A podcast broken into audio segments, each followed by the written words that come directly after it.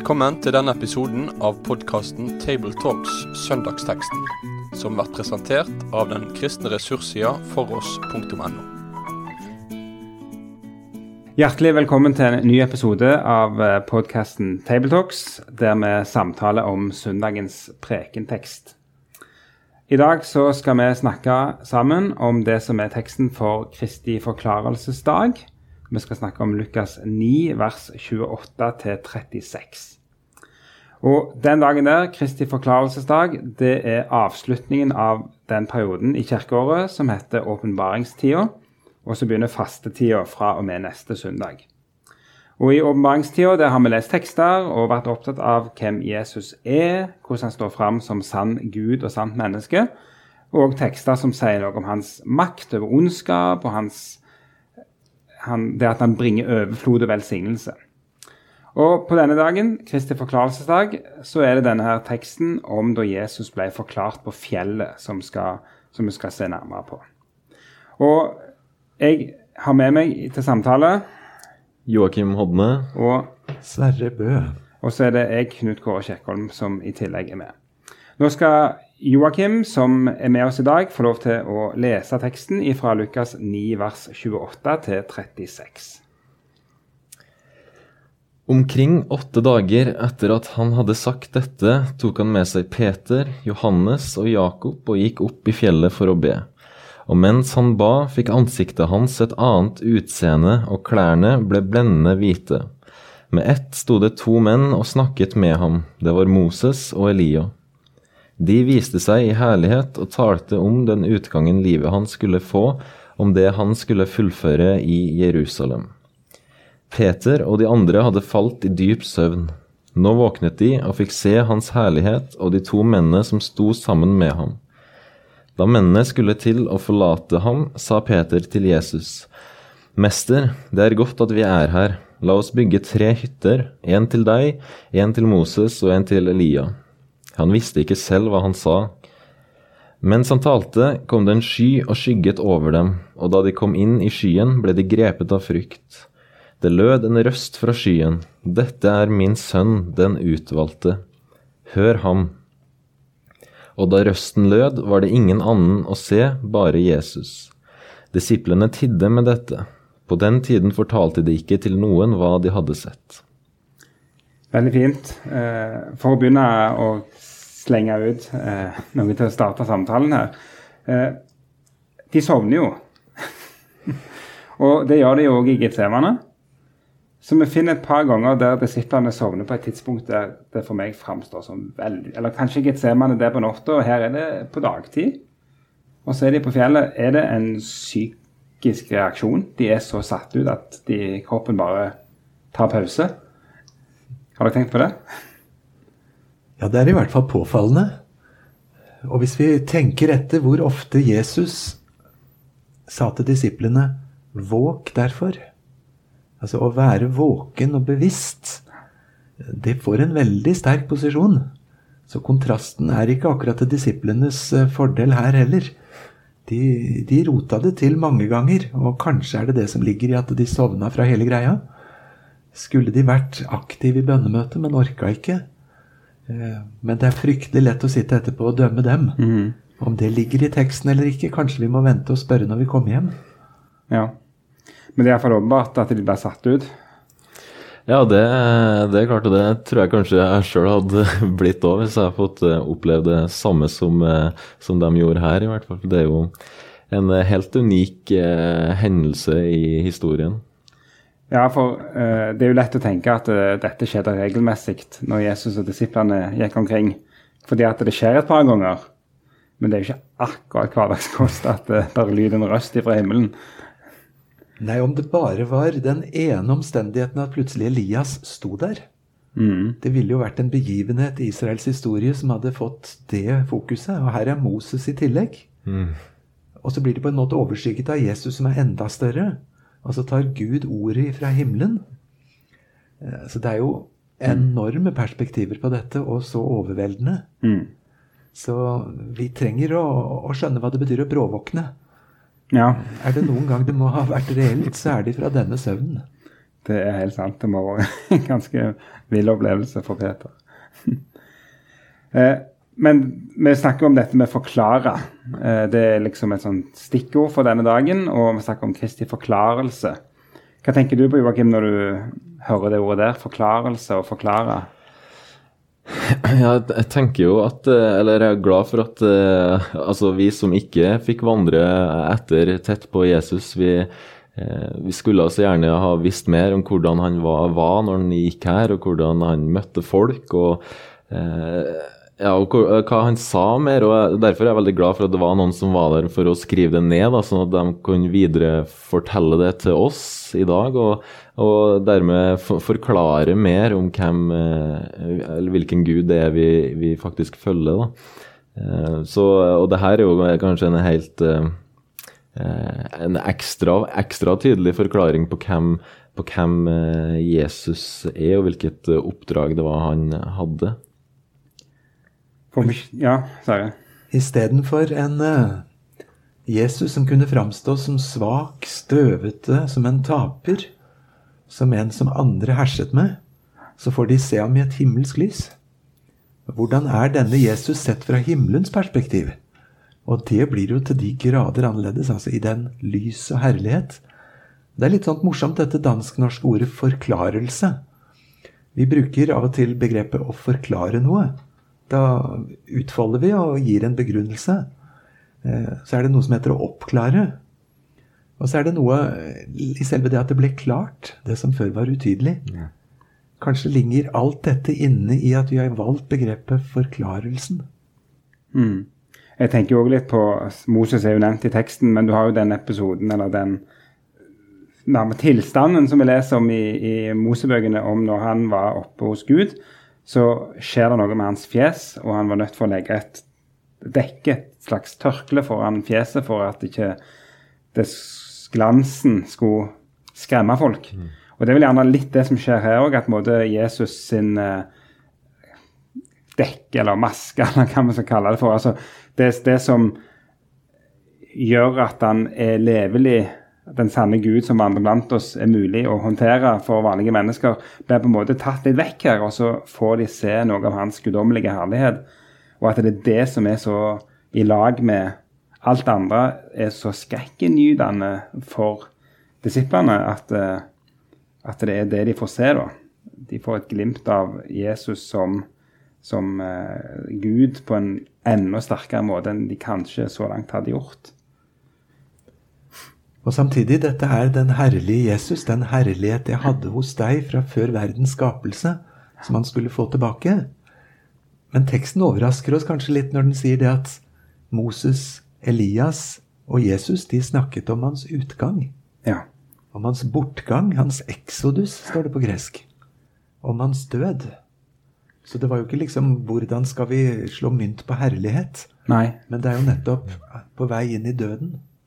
Ja, for det er veldig interessant at, eh, at uh, en skulle gjerne forvente sant? Nå tar vi vekk uh, dekket litt, og vi får se litt ekstra herlighet. Da er det det som skal hauses opp, og så i stedet for så går de rett inn og så snakker de om den død og den lidelse som Jesus skal gå gjennom. Og, det er vel noe vi finner òg hos Johannes, at han snakker om ordet 'herliggjør' i den forbindelse. Og det er jo et paradoks. Mm. Det settes jo så på spissen når du nevner Johannes-evangeliet med at Jesus skal opphøyes. Altså Han skal rett og slett heises opp på et kors og korsfestes et par meter over bakken. Og det er en opphøyelse, helt bokstavelig talt. Men Jesus legger et annet innhold i det, og minner om hvordan en kobberslange ble heist opp. Nå skal Jesus det. I det som for andre ser ut som den ultimate ydmykelsen, så ligger det en opphøyelse i himmelens perspektiv og det snakker Jesus forklaret om med Moses og Elias i lysglansen. Mm. En annen ting som er litt spesielt Hvorfor Moses og Elias? Har du tenkt på det du, Joakim? Ja, det er i hvert fall eh, Det er jo to veldig sentrale skikkelser i, i Det gamle testamentet. og Eh, som hadde måtte, veldig, eh, veldig ja, Folk visste godt hvem det var, og hadde stor autoritet blant, eh, blant folket. Så jeg tenkte, jeg litt på det at eh, jeg syns det egentlig veldig fint at vi får liksom den måte, bekreftelsen om at eh, ja, Moses og Elias og Jesus eh, tre ulike, men samtidig så er de en del av samme frelsesplan. og det eh, ja, og det, og det, gjøres veldig tydelig her, og så gjøres det òg eh, ekstra tydelig gjennom den røsten fra, fra skyen. tenk, her har jeg tenkt på at, det, det, eh, at, Moses og Elias, de to store heltene, de står her, men røsten sier 'Dette er min sønn, den utvalgte, hør ham'. Da er det, nå er det han som skal høres. Mm. Men det er fortsatt samme i, i, samme historie, men det nå er det Jesus som er måte, den, den, nye, den store, den, den, som skal høres og følges. Mm. Ikke sant. Kan det ha noe med det her, det her, med at Moses er loven og Elia er profetene, er det noe der òg, mon tro? En slags eh, skygge? ja, det er det mange som har gjettet på. Ja. Eh, en annen tilnærming er at Elias han ble jo tatt levende mm. av en ildvogn opp til himmelen og hadde ikke noen naturlig død. Om Moses så står det at han døde, men det var ingen som fant graven hans. Så noen har tenkt at den litt uavsluttede livsfasen gjør at det er naturlig å tenke på dem tilbake hit. Men så kan det også være det at med Moses så står det jo at en profet like som meg mm. skal jeg oppreise hos dere. Og tilsvarende står det på siste side i Det gamle testamentet at jeg sender dere Elias, og han skal rydde veien for Messias og vende fedrenes hjerte til barna og barnas hjerte til fedrene. Så det er knytta noe sånn fremtidsrollevidereføring. Men jeg har jo spurt meg sjøl kunne det like gjerne vært Abraham? Ja, eller, en, eller Enok, for å ta en annen som ble tatt opp direkte. Ja. ja. Det er litt spesielt. Men det var de to. Det, det var det. Men apropos da, det tenkte jeg på når jeg leste gjennom teksten, at eh, de viser seg i herlighet, står det i vers 31. Altså Moses og Elias viser seg òg i herlighet. Eh, og det er jo litt sånn Hvor mye skal vi spekulere? Men, men eh, en ting er både Jesu herlighet, den kan jeg forholde meg til, at han har en herlighet. Moses og Elias de ble tatt inn kanskje direkte opp, eller et eller annet sånt. Her viser de seg i en herlighet. Er det en slags oppstandelsesglans de viser seg i? Eh, er det en Ja.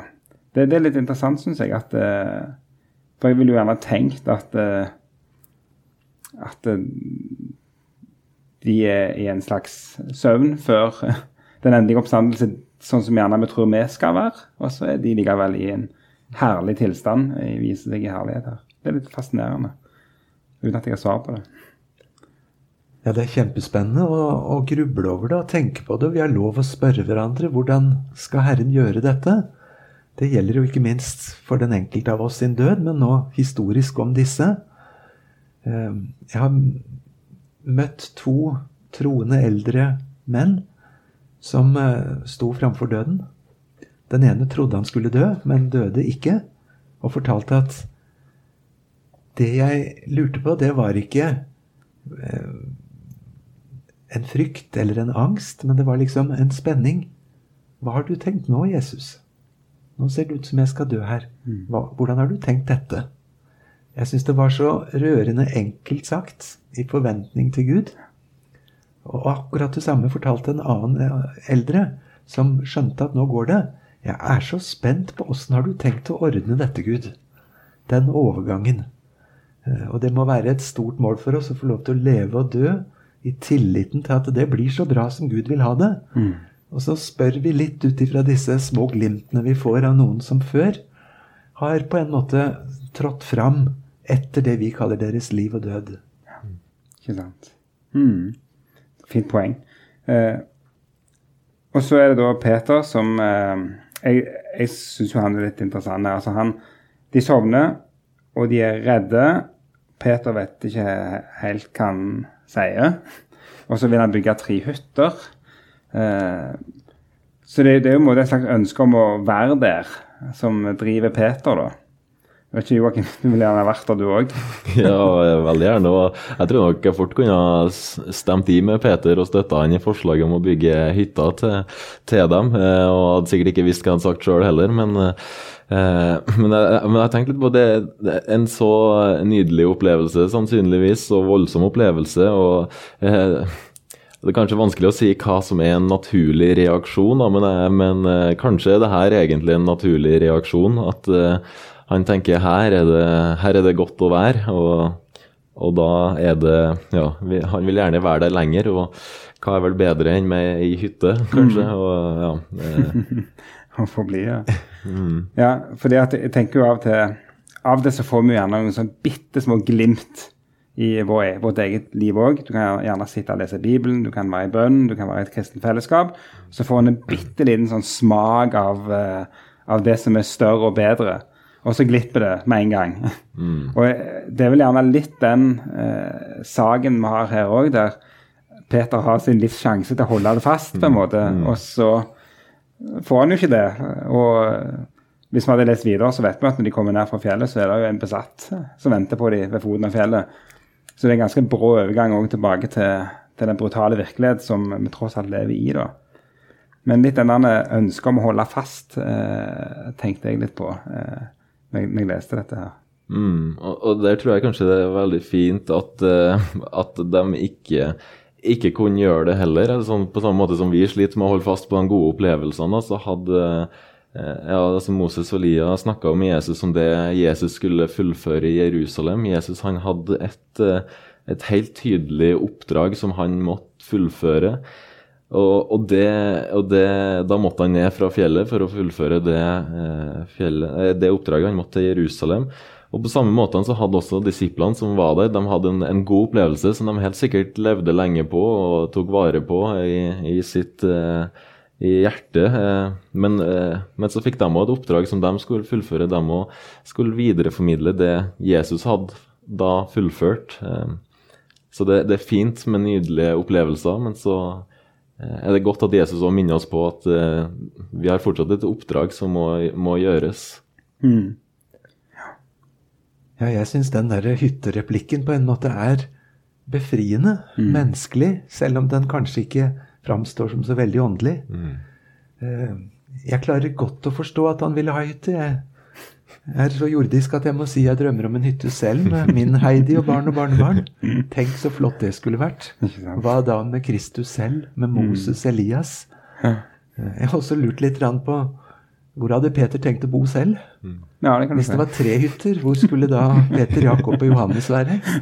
Skulle de være hushjelper? Skulle de ambulere litt? Han snakket vel litt ut av seg selv uten en sånn veldig langtidsplanlegging. Mm. Men dette syns Gud vi skulle få del i. Ja. Ikke for å rakke ned på Peter, men altså sånn skjedde det. Mm. Og det gir jo et veldig troverdig inntrykk av evangeliene. Det fortelles sånn som de der i enkelhet oppfatta det. Mm. For det er jo så overveldende og ubegripelig. Det er sant. En annen detalj eh, som vi bare leste, som vi kan jeg bare lufte fram, i hvert fall, det var litt det her med geografisk plass dette her skjer. Vi vil vandre med at det er Taborfjellet, som eh, det der vel den her eh, kirka for Kristi forklarelse ligger, og det der en eh, har pilegrimsmål og den slags. Så det er en lang tradisjon for at det er Tabor. Men han har jo relativt kort vei i forveien vært helt opp med Hermon, som er atskillig mye lenger nord. Og vi vet vel ifra både jødisk litteratur og litt ymse litteratur fra det gamle Israel at eh, Hermon var egentlig en plass hvor eh, som i større grad var forbundet med la oss si, demonisk aktivitet. og det vil jo være interessant hvis at forklaringen skjer der. Da har du òg en sånn veldig tydelig nå, eh, nå kommer han som er sterkere enn alt dette her, og han viser til og med sin guddommelige herlighet på den plassen som en tradisjonelt har forbundet med det motsatte. Men det vet vi gjerne ikke så mye om. Jeg ikke du har lest på det, Sverre? Nei, altså Én ting er hvilket fjell det var, men selve mm. det at det var et fjell, og at det er der mm. Herren åpenbarer seg, det henter jo opp lange tråder fra Det gamle testamentet på Sinai, Horeb, mm både med Moses og når Elias flykter ifra Jesabel, så havner han også ved fjellet der, og Gud åpenbarer seg for ham. Og eh, fjellene som åpenbaringssted, det følger vi hele veien, og mm. også til misjonsbefalingen. Meg er gitt all makt i himmel og på jord. Gå derfor ut. Og eh, Sionsfjellet, som også Johannes' åpenbaring spiller en rolle, som stedet. Så at det er et fjell Det er ikke uvesentlig. Nei, det er ganske sikkert en, en tanke her. Mm. Ja, for det, det, det vil jeg òg tenke at det er. Og så må vi nok bare la det stå åpent, og så får en ha det pilegrimsmålet en har. Men uh, det i fall eh, kan være verdt å bare være oppmerksom på at det er en diskusjon om det, som så veldig mange andre ting i denne teksten. Og så er det jo ikke sikkert Gud er så mye nærmere for oss hvis vi drar til en fjelltopp, enn om vi er i en bølgedal. Jeg tror han er allmektig og kan åpenbare seg begge typer steder. Og jeg løfter mine øyne opp til fjellene. Hvor skal min hjelp komme fra? Ja, Det er jo ikke det at det er et fjell som hjelper. Min hjelp kommer fra Herren. Mm. Enten jeg er i dalbånd, eller Jonas er dypt inne i, i, i vannet, langt nede under bølgene, så møter Herren ham. Så det er ikke noen sånn magi i geografien, tror jeg. Nei, så viser jo Jesus sin guddommelige makt nettopp når de kommer ned fra fjellet, når han møter den her besatte. Så der ser du jo òg at uh, Guds makt den er tilgjengelig, eller den er operativ uansett hvor en er hen. Så det, det er jo et viktig anskuelsesundervisning i, bare i fortellingen sjøl, egentlig. Veldig fint. Eh, vi har egentlig snakket om ganske mange viktige ting, eh, så vi skal runde av. Og så er mitt vanlige spørsmål når vi går imot en avrunding, hva er den særlig ville snakket om hvis en skulle preikt sjøl over teksten? Og Joakim, hva har du tenkt på da? Nei, jeg har tenkt litt på de, tre, altså Peter og Johannes og Jakob. altså hvorfor Hvorfor er det akkurat dem som får være med på en sånn uh, opplevelse? Det, Jesus hadde jo tolv nære disipler, og, men uh, så ser vi jo kanskje flere ganger at de tre har en, en, kanskje danner en litt sånn innerste sirkel på et vis, eller at de får i hvert fall oppleve en del, en del ekstra. da. Um, så vet jeg hva de andre, andre ni tenkte, om de syntes det var urettferdig, eller om de var sjalu, eller hva. Eh, men eh, det er i hvert fall følelser jeg kan kjenne meg igjen sjøl. Her jeg sitter og drømmer om å være på det fjellet. Eh, mm. Men, men, men egentlig så er det òg noe, noe, noe, fint, sjøl om vi kanskje ikke helt vet hvorfor det var akkurat de tre, så vet vi jo at de hadde, de hadde en spesiell rolle i, i den første kirke. Og Jesus visste jo hva som venta dem, og han kjente sine disipler. Og kanskje er det en Eh, en, en, grunn til at han ville gi dem her den ekstra opplevelsen, denne erfaringen. Eh, på samme måte som at vi kristne i dag òg har ulike erfaringer, ulike opplevelser med Gud, som vi eh, gjerne må dele med hverandre, og det kan være til oppbyggelse for hverandre framfor eh, eh sjalusi, da. Eh, selv om det kan være utfordrende. men så tror jeg også at ja, sånn, sånn som den, delige, den, hellige ånd utruster oss mennesker i dag ulikt, så eh, er det kanskje noe av det her vi ser et lite frampek på da. Mm. Fint. Ja, jeg er så enig. Jeg syns du har et veldig godt poeng. Altså, det, Vi må ikke legge en jantelov hvor vi er ute etter å dukke ned andre som får oppleve noe særskilt med Herren. Og hvis det store kan få lov til å trekke oss nærmere Han, Eh, så må ikke vi andre komme inn og hive ei kald bøtte vann over hodet på de mm. for det. Jo, jeg tror kanskje jeg ville i en preken også legge litt vekt på at når du og jeg i dag søker nærmere til Herren og syns det blir stusslig grått mange ganger, så minnes jeg om noe som står et annet sted i Bibelen. Si ikke 'Hvem skal fare opp til himmelen?' dvs. Si for å hente Kristus ned. Eller hvem skal fare ned i dypet for å hente Kristus opp? Nei, troens ord er deg nær, i din munn og i ditt hjerte. Det er troens ord. Det ordet du har hørt så mange ganger, altså. Så mens vi venter på at Herren gir oss noen sånne spesielle øyeblikk, så gjør vi som Han har sagt. Vi holder oss til troens ord sånn som det står. Det er så fint det uttrykket å få lov til å tro det tørt. Eller som Hans Nilsen Hauge sier å nøye seg med nåden. Rett og slett være fornøyd med mm. at han har sagt det. Ja, men da er det sånn. Uten den der skakende opplevelsen. Mm, ikke sant. Dette med en sønn den utvalgte, hør ham. Fin, opp, fin oppsummering på, på, det hele. Og det er jo det vi skal ta med oss inn i forkynnelse over teksten òg. At det er Kristus som skal forkynnes, og hans ord som skal høres. Så mm. det var fint. Med det så går vi mot en avrunding. Og um, Det fins flere ressurser på foross.no om denne teksten. Både lydopptak, det en samtale, og og skriftlige ressurser. Så med det så vil jeg si takk for i dag, og vil ønske lykke til og Guds velsignelse både ved deg som skal tale over teksten, og deg som skal lytte til forkynnelse fra denne teksten. Med det sier vi takk for følget for denne gang. Finn flere ressurser, og vær gjerne med å støtte oss på foross.no.